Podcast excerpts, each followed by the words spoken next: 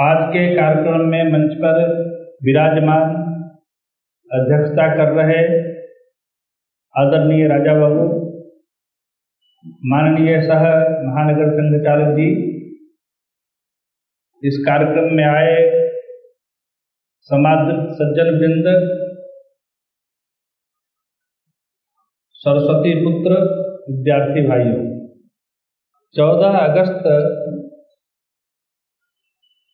अखंड भारत संकल्प दिवस। ये जो नए लोग हैं, उनको सुनकर थोड़ा आश्चर्य भी हुआ होगा ये कौन सा कार्यक्रम है। पुरानी बातों को हम छोड़ भी दें तो 14 अगस्त उन्नीस तक आधुनिक समय का भारत एक था। 15 अगस्त के रात्रि में इस मातृभूमि का विभाजन हुआ। ये नई पीढ़ी को मालूम नहीं है। नई पीढ़ी तो इतना जानती है 15 अगस्त उन्नीस सौ सैंतालीस को हम आज़ाद हुए। अखंड भारत स्मृति में क्यों रखना है? ये भारत के लोगों के लिए श्रद्धा का विषय है। और जब किसी विषय को श्रद्धा का विषय बनाया जाता है, उस पर तर्क, चतुराई, इससे काम नहीं चलता है। श्रद्धा का विषय श्रद्धा के लिए होता है। दुर्भाग्य से उन्नीस के बाद, अपने देश में व्यवहार चतुर रोगों की संख्या अधिक हो गई। इसलिए वो कहते हैं, अरे भाई, क्यों स्मरण करते हो? ठीक है जो हो गया सो हो गया। अब जो कटा पिटा भारत बचा है, उस भारत के अंदर जो लोग है, उसके रोटी, कपड़ा, मकान की चिंता करो। पुरानी बातों को याद करके क्या होगा? फिर से उस रक्तपात की विभीषिका, फिर से उसी स्थिति में भारत को आप भेजना चाहते हैं क्या? क्यों स्मरण करना चाहते हैं? तो जैसा मैं प्रारंभ में कहा, व्यवहार चतुर लोगों का जो उपदेश है, वो श्रद्धा वाले लोगों के काम में नहीं आता। हम तो वैसे पागल लोग हैं, जो भारत को केवल मिट्टी का टुकड़ा नहीं मानते। ये भारत जीती जागती जगदम्बा की प्रतिमूर्ति है तो हज़ारों वर्ष पहले हमारे पूर्वजों ने इन प्रश्नों का हल ढूंढ लिया, इस मातृभूमि का स्थान क्या है? इसको कहा यह हमारी माता है। और माता का स्थान देकर हृदय में बसा लिया, देश के बारे में, राष्ट्र के बारे में हज़ारों वर्ष पहले, हमें एक राष्ट्र है। ये धरती हमारी माता है। इसलिए शास्त्रों में कहा, भूमि माता पुत्रो अहम पृथिव्या। ये भूमि हमारी माता है, लेकिन हम किसके पुत्र हैं? सामान्य अर्थ उस वाक्य का ऐसा निकलता है तो ये संपूर्ण भूमि हमारी माता है उसके पुत्र है। लेकिन हमारे पूर्वजों ने भारतीय वांग्मय में जहाँ जहाँ पृथ्वी शब्द का उपयोग किया है, उसका अर्थ ऐसा निकालना चाहिए पृथ्वी, यानी जिस भूमि को राजा पृथु ने अपने परिश्रम से कृषि योग्य बनाया, वो पृथ्वी है। तो हमारा भारतीय वांग्मय परिचय देता है, ये संपूर्ण भूमि हमारी माता है, लेकिन हम किसके पुत्र हैं? पुत्रो अहम पृथिव्या, यानी हम पृथ्वी के पुत्र हैं। वो पृथ्वी राजा पृथु का कर्म क्षेत्र यानी भारत। और भारत जब कहते हैं तो आज का भारत नहीं। काबुल जाबुल से लेकर सोमनाथ तक का भारत, ऐसी भूमि को माँ का स्थान दिया। हमारे गाँव का अनपढ़ आदमी, अपने जीवन यापन के लिए धरती पर पैर रखना आवश्यक होता है तो सुबह सुबह चारपाई छोड़ने से पहले हाथ बढ़ाकर धरती को पहले प्रणाम करता है। और थोड़ा पढ़ा लिखा है तो कहता है साथ में, विष्णु पत्नी नमस्तुभ्यम। स्पर्शम क्षमस्व में। ऐसा स्थान इस मातृभूमि का है। तांत्रिक तकता के नाते जब कुछ लोग कहते हैं, जो अपने देश में रहने वाले लोगों के रोटी, कपड़ा, मकान का विचार किया जाए तो किसी देश की प्रगति केवल तांत्रिक तकता के कारण नहीं होती है। देश की प्रगति में देश के लोगों की भावना काम में आती है। जब देश का सामान्य जन विचार करता है हमको अपने देश के प्रगति के लिए कंधा से कंधा मिलाकर काम करना है।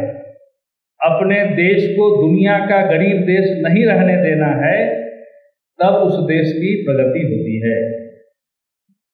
क्या कमी थी जब उन्नीस सौ सैतालीस में हम आज़ाद हुए? तीस हज़ार करोड़ रुपया हमारे खजाने में थे, इंग्लैंड जैसे समर्थ देश से हमको लेना था। एक रुपए का कर्जा किसी भारतीय पर नहीं था। साधन संपन्न अपना देश, क्षेत्रफल और जनसंख्या के दृष्टि से भी प्रचुरता, सब प्रकार के फल खनिज लवन देने वाला ये देश सस्य श्यामला धरती, ऐसी अवस्था में हमने अपने देश की यात्रा प्रारंभ की। लेकिन आज हम कहाँ हैं? विकासशील देश की श्रेणी में है। 1948 में अपने देश की विकास यात्रा के साथ ही कुछ देशों की विकास यात्रा शुरू हुई। अपने देश के पूर्व में एक छोटा सा देश है बिहार से थोड़ा बड़ा होगा। उसने भी अपनी यात्रा शुरू की। उस देश में रहने वाले लोग 2000 साल तक दुनिया के अन्य देशों में बिखरे हुए थे। अपने अपने जीवन में स्थापित लोग केवल अपने मातृभूमि के निसीम भक्ति भावना के भरोसे उन सब चीज़ों को छोड़कर उस भूमि में लौटे जिसको उसने मातृभूमि कहा था और अपने विकास यात्रा शुरू की। वहाँ के संसद में स्वतंत्रता की घोषणा हो रही थी। दुश्मन देश के युद्धक विमान उस समय बमों की वर्षा कर रहे थे। अपने देश के जीवन का एक बड़ा कालखंड, उसमें पाँच पाँच युद्ध उसको लड़ने पड़े हैं।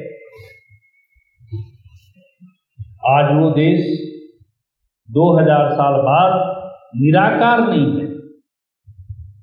अपने सामान्य जन के, लोगों के भावना के भरोसे दुनिया का इतना शक्तिशाली देश है, उसकी ओर कोई भी टेढ़ी निगाह से देखने की हिम्मत नहीं करता है।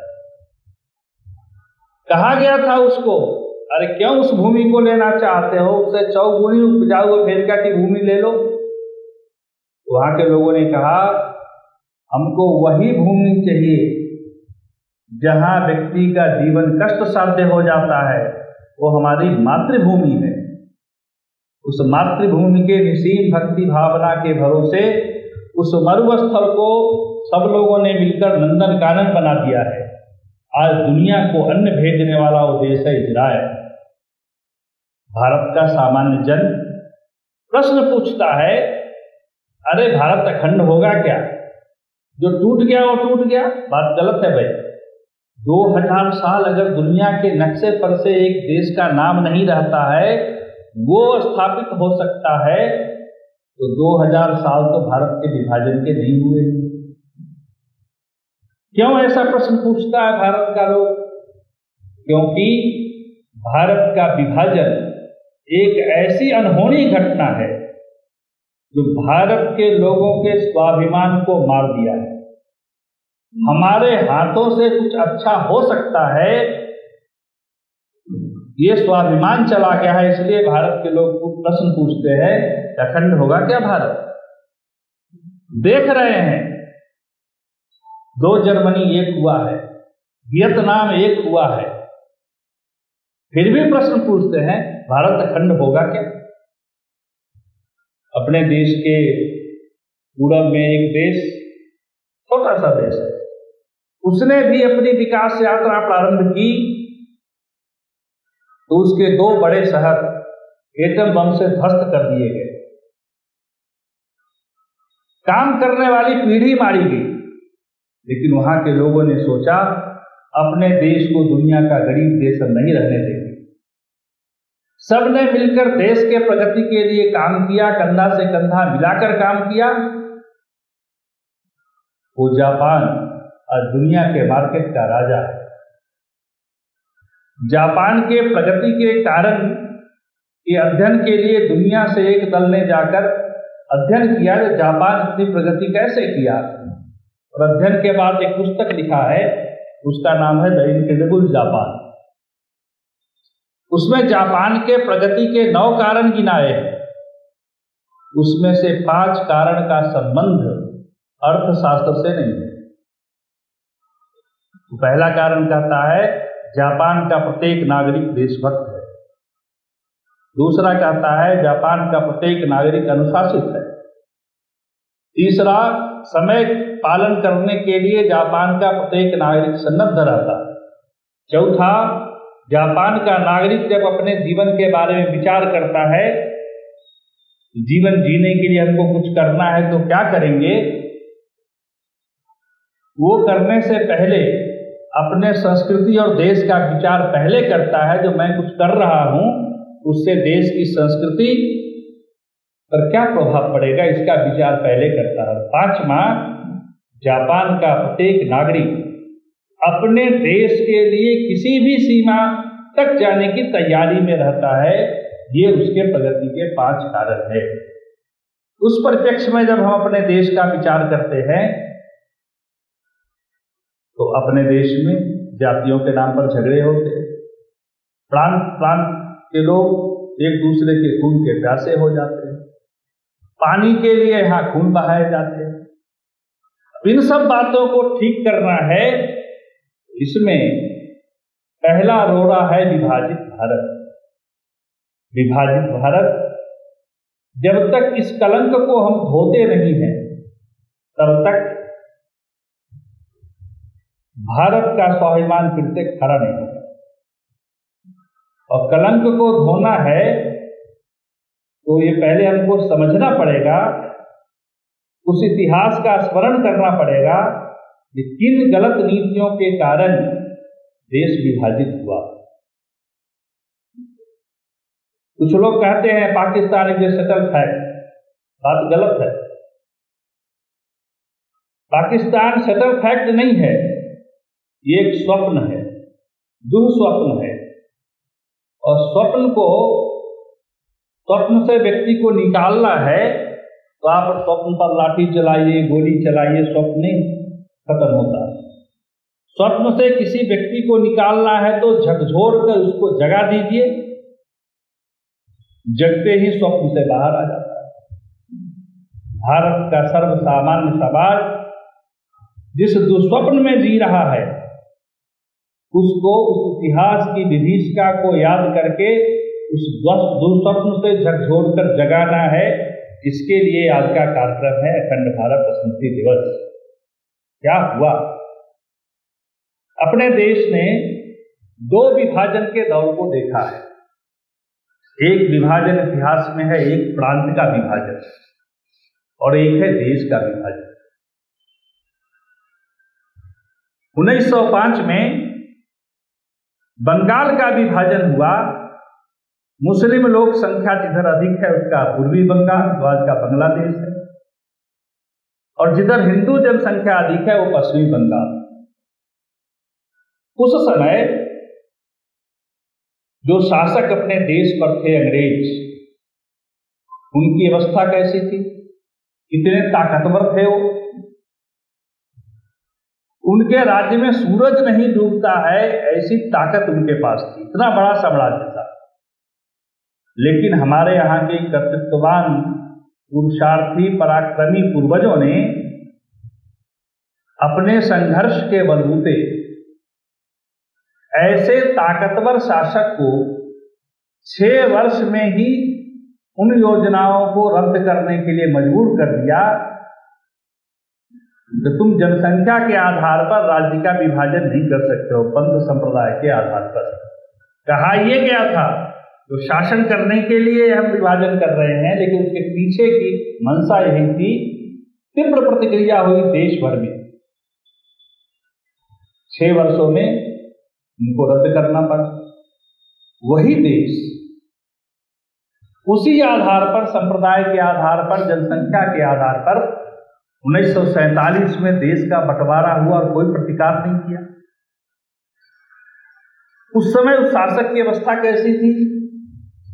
द्वितीय विश्व युद्ध में जर्मनी को कूद जाने के कारण इतने जर्जर हो गए थे अंग्रेज़, भारत पर शासन करना उनके लिए कठिन हो गया था। भारत का नौसैनिक विद्रोह कर दिया था। भारत में स्वतंत्रता की आग बहुत तेज हो गई थी। उनको इस देश को छोड़कर जाना ही है, ऐसा तय हो गया था। ऐसी कमज़ोर अवस्था में देश का विभाजन करके वो चले गए। और अपने देश में अधिकार नहीं हुआ, इसका कारण क्या है? इस 1905 से लेकर उन्नीस के बीच में क्या चला? उस इतिहास का पुनर्स्मरण करना आवश्यक है, ताकि आगे से फिर से वैसी स्थिति न दोहराई जाए। अपना देश प्राचीन समय में अत्यंत उन्नत, गौरवशाली, दुनिया को, दुनिया में गुरु का स्थान इस देश का सानी कोई नहीं रखता था। पहला आक्रमण हुआ यवनों का, उस समय चाणक्य थे। चाणक्य ने अपने शिष्यों के साथ पूरे देश के सत्ता को संगठित किया और एक संदेश दिया, न तो एव आर्यस्य दासस्य भावम। तुम आर्य की संतान हो, तुम गुलामी को स्वीकार नहीं करोगे। इस भाव को लेकर भारत का समाज अत्यंत स्वाभिमानी, स्वतंत्रता प्रिय बना और उसके बाद जितने भी आक्रांता इस देश में आए, सबको इस स्वतंत्रता के प्रखर आग में जलना पड़ा। एक हज़ार वर्ष तक विभिन्न प्रकार के आक्रमणों का दौर भारत में रहा। यवन आए, कुशान आए, मुगल आए, तुर्क आए, बाद में अंग्रेज़ आए। सबको अपने स्वतंत्रता कांक्षी पूर्वजों ने भारत के स्वतंत्रता के आग में जलाया। किसी को भी शांति से ही राज्य नहीं करने दिया। ये इतिहास है। मुगल सत्ता धीरे धीरे कमज़ोर हो रही थी। इतनी कमज़ोर हो गई थी जो नाम मात्र पर दिल्ली के केवल बादशाह बचे थे, उनके भी राज्य के सुरक्षा का प्रबंध पूना दरबार के लोग करते थे। उसके बदले वो पैसे देते थे। उनके सैनिकों का पैसा नहीं मिला तो पूना दरबार के सेनापति ने आकर सिंहासन को तोड़कर अपने सैनिकों के वेतन का असूली किया, ऐसा इतिहास है। धीरे धीरे जो परकीय लोग अपने देश में आए थे, उसको बाहर धकेलने में हम सफल हो गए थे।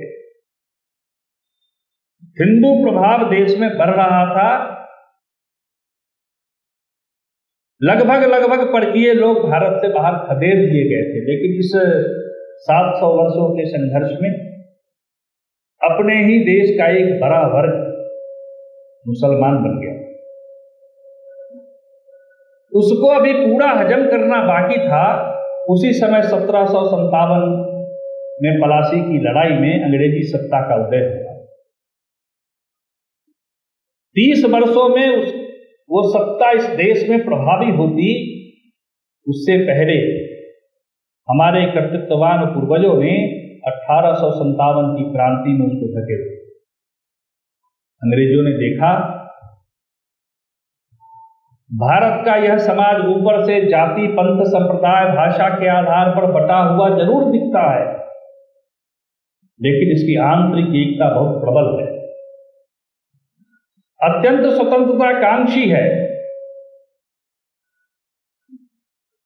अगर भारत पर लंबे समय तक शासन करना है तो इसका कोई ना कोई पक्का इलाज ढूंढना पड़ेगा। इसीलिए आधुनिक समय में अठारह के बाद अपने देश का अध्ययन अंग्रेज़ों ने जितना किया, उतना अगर हम किए रहते तो अपने देश का इतिहास कुछ निकाला होता। आधुनिक समय में नक्शा बनाने से लेकर इतिहास लिखने तक का सारा काम अपने देश का अंग्रेज़ों ने किया और उस अध्ययन के आधार पर सोच समझकर इस देश में कुछ नीतियाँ चलाई। अठारह की क्रांति जैसा विस्फोट दूसरा नहीं हो, इसलिए ह्यूम नाम का एक व्यक्ति अठारह सौ पचासी में भारतीय राष्ट्रीय कांग्रेस की स्थापना किया। सेफ्टी वॉल्व के रूप में। ये अलग बात है, जो दादा भाई नौरोजी से लेकर महात्मा गांधी जी जैसे कर्तृत्ववान लोगों ने उसी सेफ्टी वाल्व को आज़ादी का हथियार बना दिया।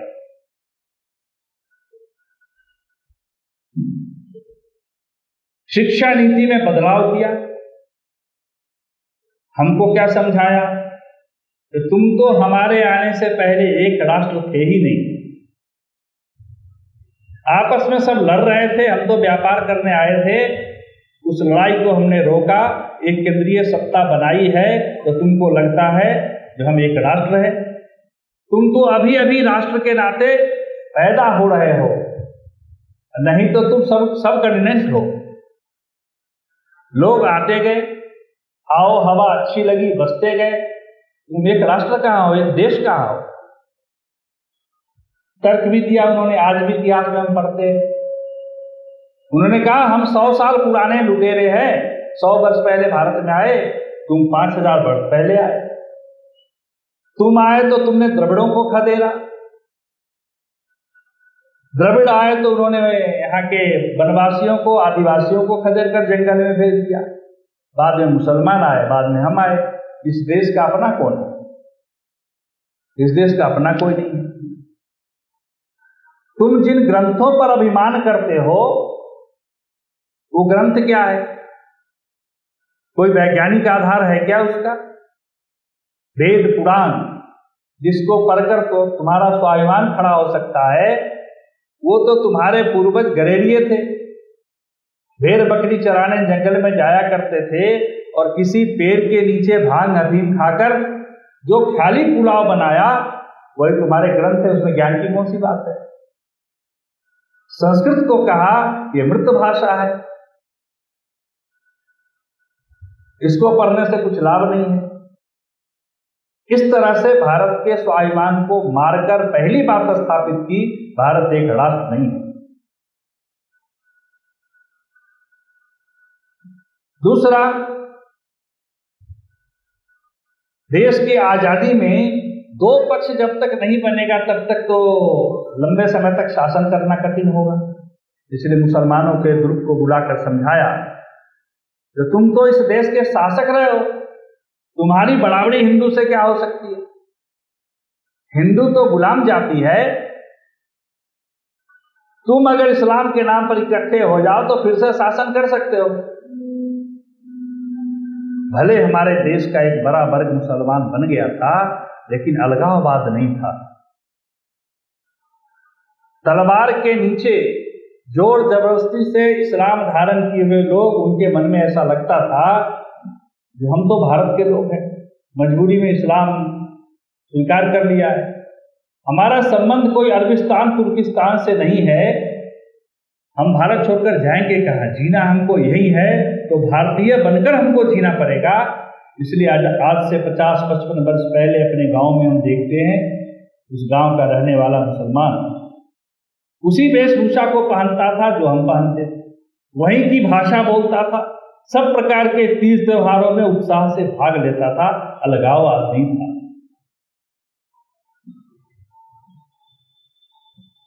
अलगाववाद का प्रणेता जिनको माना गया है, सर सैयद अहमद खान। 1881 में वो बैरिस्ट्री की पढ़ाई करके जब भारत लौटे ब्रिटेन से तो उनके स्वागत में एक कार्यक्रम हुआ लाहौर में। परिचयकर्ता ने परिचय कराया, जो हिंदुओं में तो बड़ी संख्या ऐसी है जो विदेशी शिक्षा लेकर देश की सेवा करने के लिए आ गए हैं। ये पहले मुसलमान हैं विदेशों से शिक्षा लेकर भारत की सेवा के लिए आए।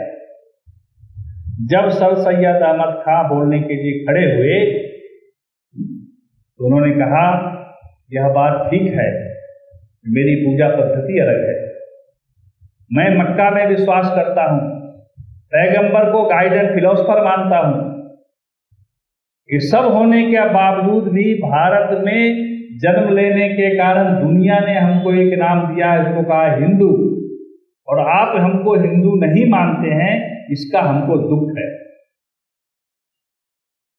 अंग्रेज़ों द्वारा चलाया गया अलीगढ़ मुस्लिम कॉलेज जो बाद में विश्वविद्यालय बना, वहाँ चार वर्ष तक वो प्राध्यापक रहे। वहाँ अधिकारी से लेकर कर्मचारी तक सब नियुक्ति अंग्रेज़ अधिकारियों को होने के कारण उसमें पढ़ने वाले छात्र और शिक्षक के मन में अलगाववाद का विष भरना शुरू किया, वही सर सैयद अहमद खान। चार वर्ष वहाँ रहने के बाद अठारह में उन्होंने बयान दिया, भारत के मुसलमानों से हिंदुओं की बराबरी नहीं हो सकती।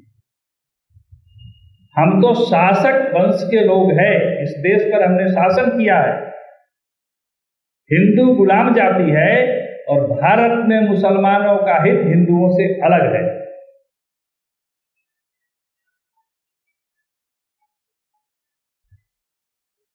अब ये अलगाववाद का विष कितना भरा गया, इसी को टेस्ट करने के लिए बंग भंग की योजना किया अंग्रेज़ों बंगाल के विभाजन के विरोध में लगता था इस देश में स्वतंत्रता के लिए जो प्रयास चल रहा है, वो आंदोलन ठप पड़ गया था।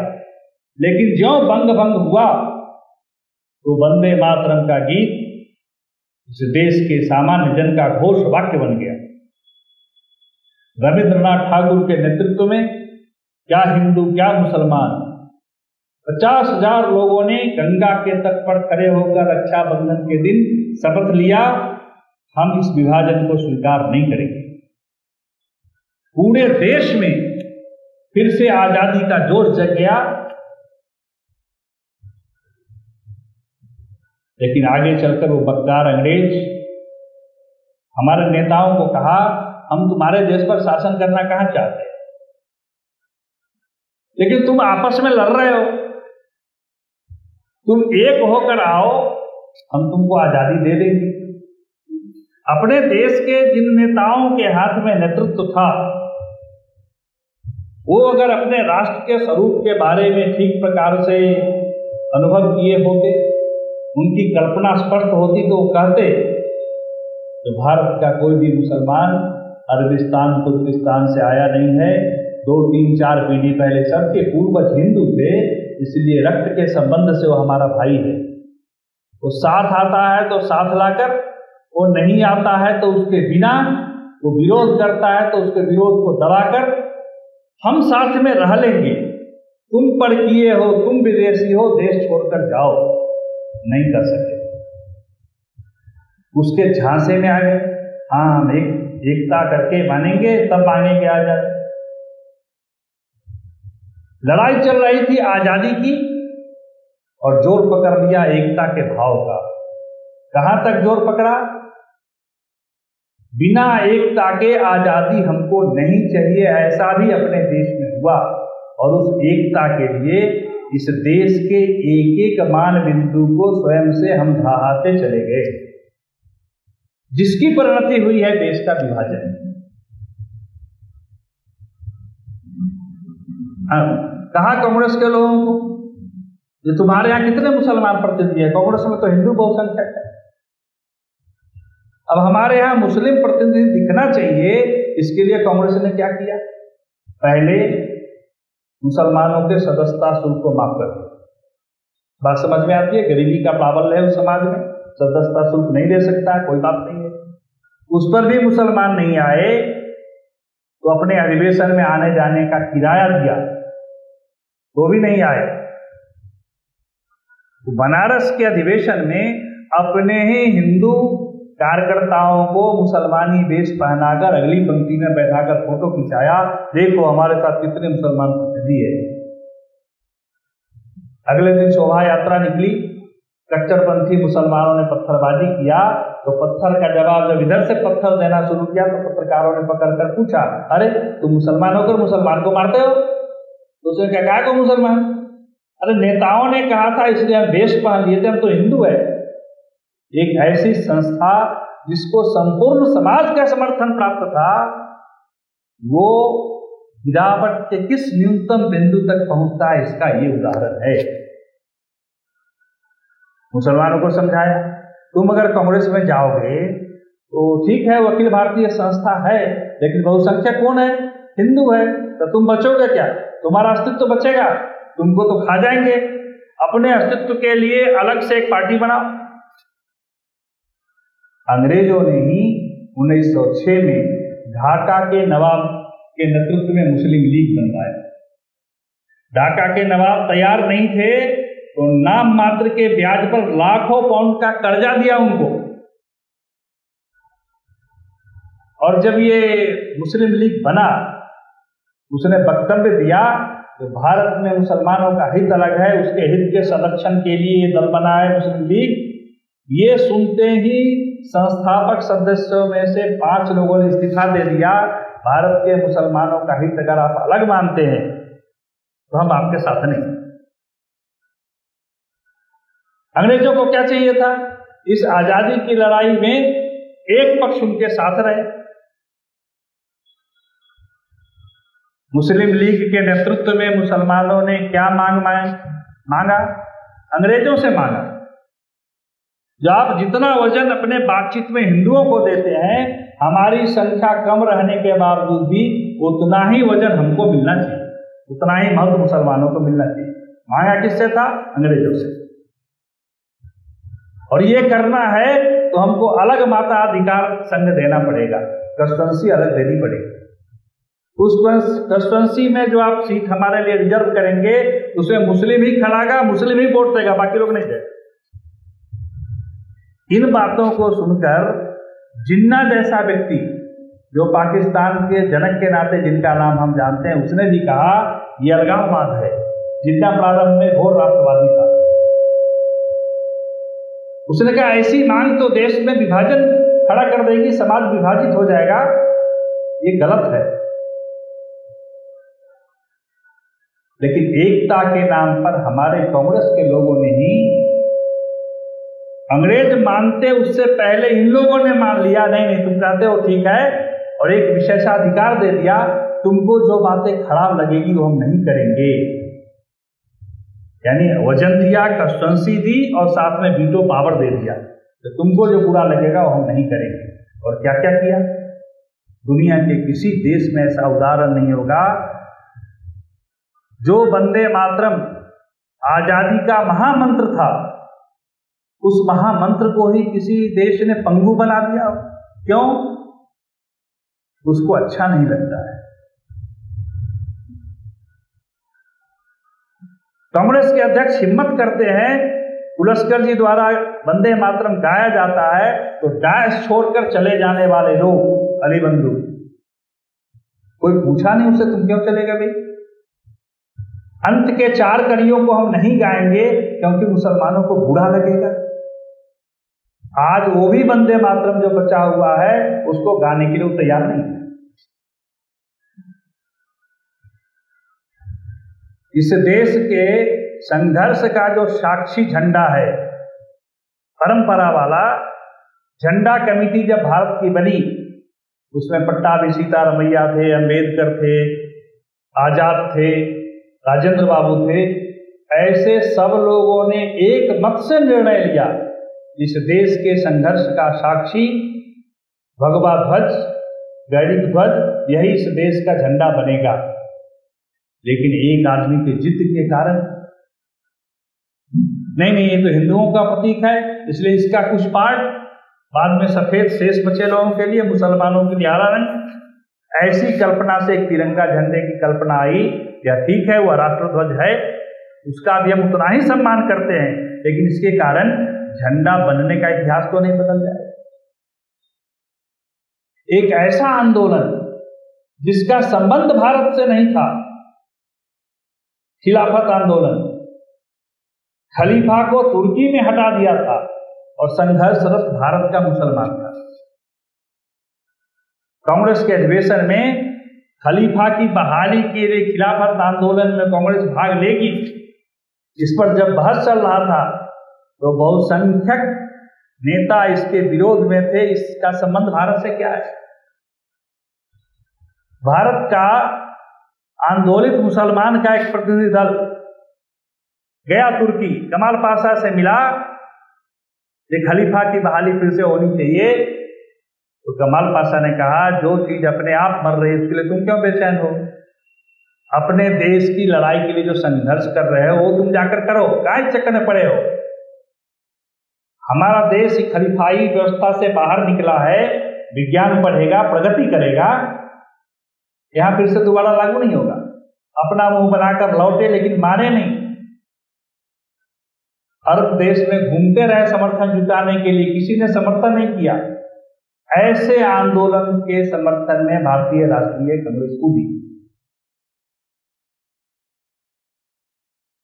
पत्रकारों ने देखा तो खिलाफत आंदोलन में हिंदू मुसलमान एक साथ दिख रहे हैं, लेकिन दोनों के मन का सेंटर फैक्ट अलग है। मुसलमानों के मन में है खलीफाई की बहाली होनी चाहिए। और हिंदुओं के मन में है आज़ादी की लड़ाई में मुसलमान साथ दिखना चाहिए। खिलाफत आंदोलन सफल हो गया। उसकी प्रतिक्रिया केरल के मोपला में हिंदुओं पर निकाली गई। हज़ारों हिंदुओं का कत्लेआम हुआ। माँ बहनों के अस्मत लूटे गए, खेत जलाए गए। उस समय गांधी जी ने कहा गरीब सूरवीर मोपला अपने धर्म के हिसाब से जो कुछ उनको समझ में आ रहा है, वो कर रहे हैं उसमें उसको दोष नहीं दिया जा सकता है। मैं हिंदू समाज से आग्रह करूँगा तो किसी भी परिस्थिति में हिंसा को धारण न करे। अगर अहिंसा का व्रत पालन करते करते संपूर्ण हिंदू समाज मिट भी जाता है तो मैं मानूँगा अहिंसा के सिद्धांतों की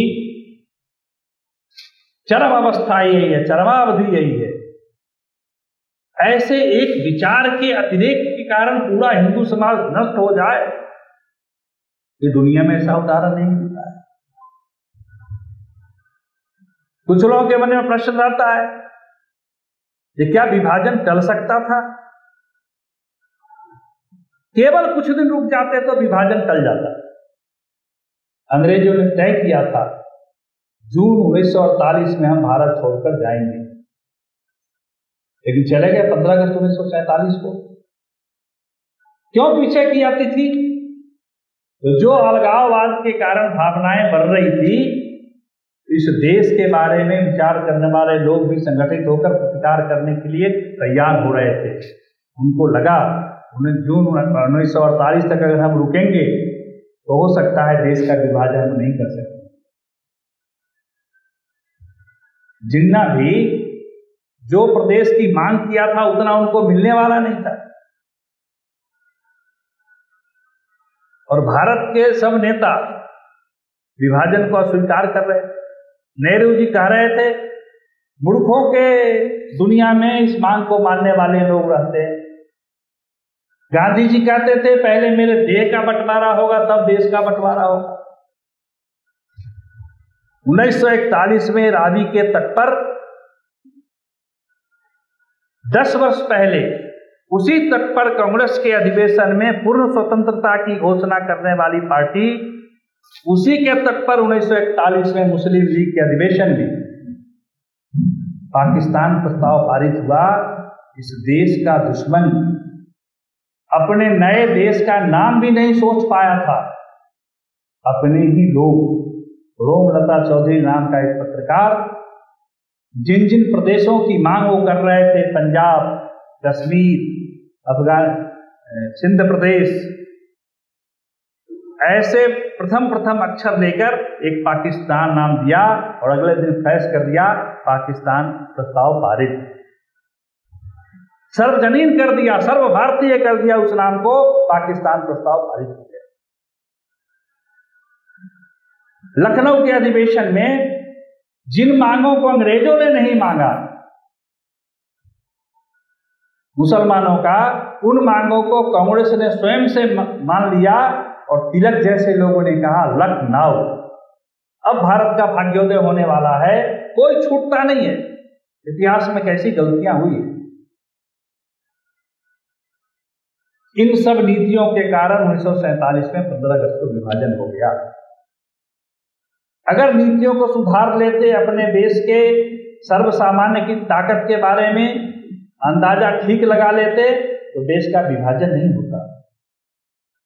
जिन्ना को अंग्रेज़ों ने समझाया, कि तुम अगर मांग नहीं मानते हो तो तुम कैंसर पेशेंट हो। छह महीने मर जाओ। अगर कोई जादू चलाकर बाद में पाकिस्तान बना भी तो इतिहास में तुम कहाँ रहोगे? जो मिलता है कटा पिटा, उसको स्वीकार कर लो।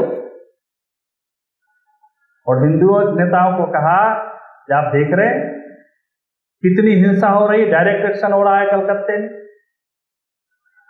मुस्लिम लीग के नेतृत्व में धरने जुलूस प्रदर्शन के बाद हिंदू समाज पर आक्रमण, हत्याओं का जो दौर चला, उसकी प्रतिक्रिया बिहार ने दिया। तुम वहाँ हिंदुओं को मारते हो तो हम यहाँ बताते कैसे होता है। तब जाकर वो थमा। उसी का उदाहरण देकर के जो ने कहा, आपके पूर्वज और आप कभी शासन करने का अनुभव है?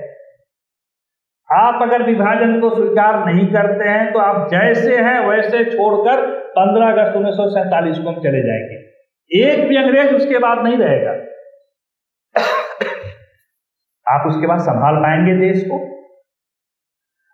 अगर अपने ही समाज के बारे में आकलन ठीक रहता तो कहते थे, जो होगा देखेंगे, तुम पहले जाओ। नहीं कह सके। नहीं नहीं नहीं आप सब ठीक करके जाइए, नहीं तो बहुत गड़बड़ी हो जाएगी। लॉर्ड माउंट बेटन आए, भारत के विभाजन का प्रस्ताव लेकर नहीं, विभाजन करने के लिए आए। और जो लोग पहले कह रहे थे मूर्खों की दुनिया में रहते हैं, देश का, देह का विभाजन पहले होगा, उन सब लोगों ने उस विभाजन के प्रस्ताव को स्वीकार कर गांधी जी ने प्रार्थना सभा में कहा, इसके अलावा कोई चारा नहीं है। नेहरू जी ने भी स्वीकार किया। पत्रकारों ने पूछा, आप तो कह रहे थे मूर्खों के दुनिया में रहते हैं लोग, आपने उस विभाजन को क्यों स्वीकार कर लिया? तो नेहरू जी ने उत्तर दिया है, क्या करते? इस समय अगर विभाजन को स्वीकार नहीं करते तो आज़ादी की लड़ाई को और 25 वर्ष आगे धकेलना पड़ता। कौन संघर्ष करता? हम बूढ़े हो गए थे। अब कौन जेल जाता? अरे भाई, आप बूढ़े हो गए थे। नए नेतृत्व को जगाकर उसके हाथों में आप कमान देते। देश का विभाजन तो नहीं होता। देश का विभाजन के पीछे कुछ कुछ स्वार्थ नहीं दिखता। नए भारत के मुकुटमणि बनने का सपना इतना तेज था हमारे नेताओं के मन में। जो भारत के राष्ट्र स्वरूप को भूल गए और विभाजित भारत जो हुआ, उसमें जो हिंदू जनसंख्या उधर बच गई, उसका क्या होगा? वहाँ से लाना भी भूल गए। 17 अगस्त उन्नीस तक लाहौर के लोगों को मालूम ही नहीं था हम पाकिस्तान में हैं कि भारत में जिस समय भारत के संसद में हम सेखी बगार रहे थे कि गोलियों के सामने अहिंसा के बल पर हमने भारत को आज़ादी ले लिया है। उसी समय लाहौर की सड़कों पर 300 हिंदू महिलाओं को नग्न करके घुमाया जा रहा था कि दुनिया ने देखा। जितना रक्तपात दूसरे विश्व युद्ध में नहीं हुआ, उससे ज़्यादा रक्तपात भारत ने झेला।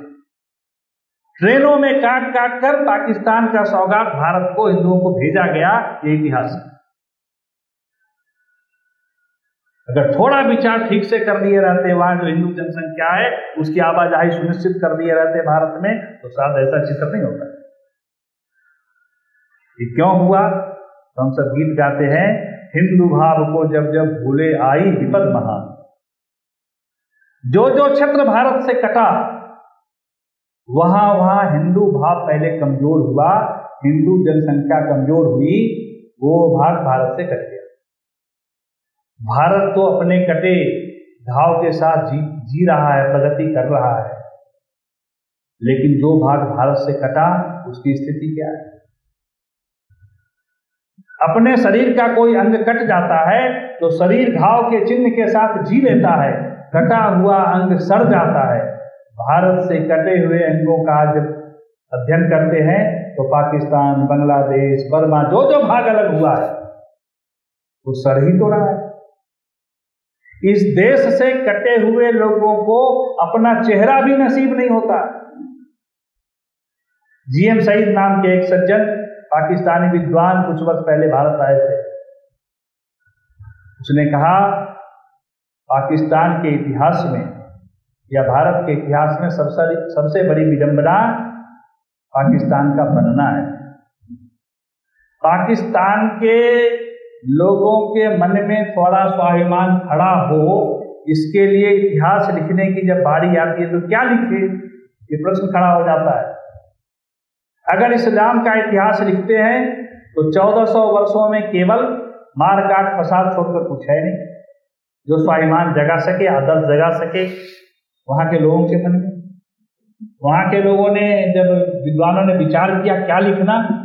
तो अंत में उसको लिखना पड़ा। वही वह स्थान है जिसके तट पर बैठकर वैदिक रचनाएँ हुई है।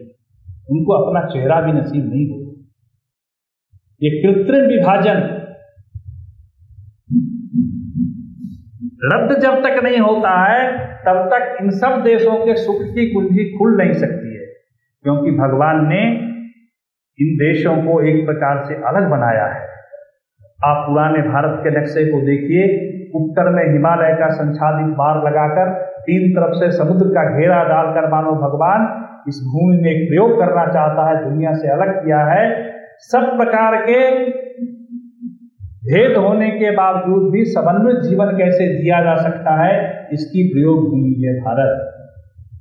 आज जितना खर्चा विभाजित भारत के सुरक्षा पर सब देश मिलकर कर रहे हैं, अगर इकट्ठे हो जाए और उस देश की प्रगति में वो धन लगे तो भारत कहाँ से कहाँ चला जाएगा?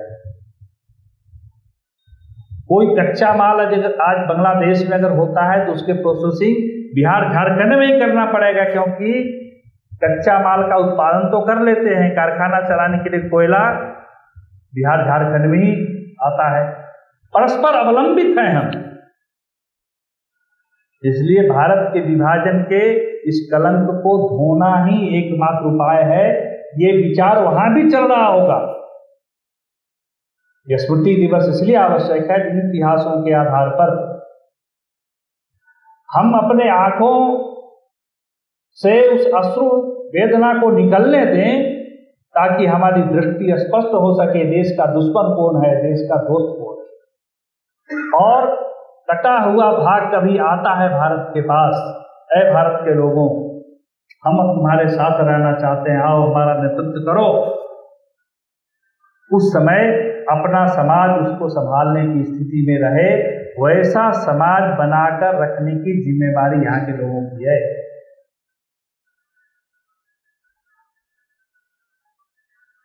इसीलिए आज 14 अगस्त को नई पीढ़ी के सामने इतिहास का एक संक्षिप्त विवरण देकर हम इन्हीं आँखों से इसी शरीर में भारत का अखंड स्वरूप हम सब देखेंगे।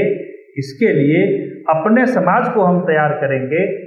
भगवान हम सबको ऐसा दिन दिखाए, ऐसी एक शुभेच्छा देते हुए मैं अपने वाणी को विराम देता हूँ। आप सबने धैर्यपूर्वक इतने देर तक हमको सुना, इसके लिए आप सबको बहुत बहुत धन्यवाद।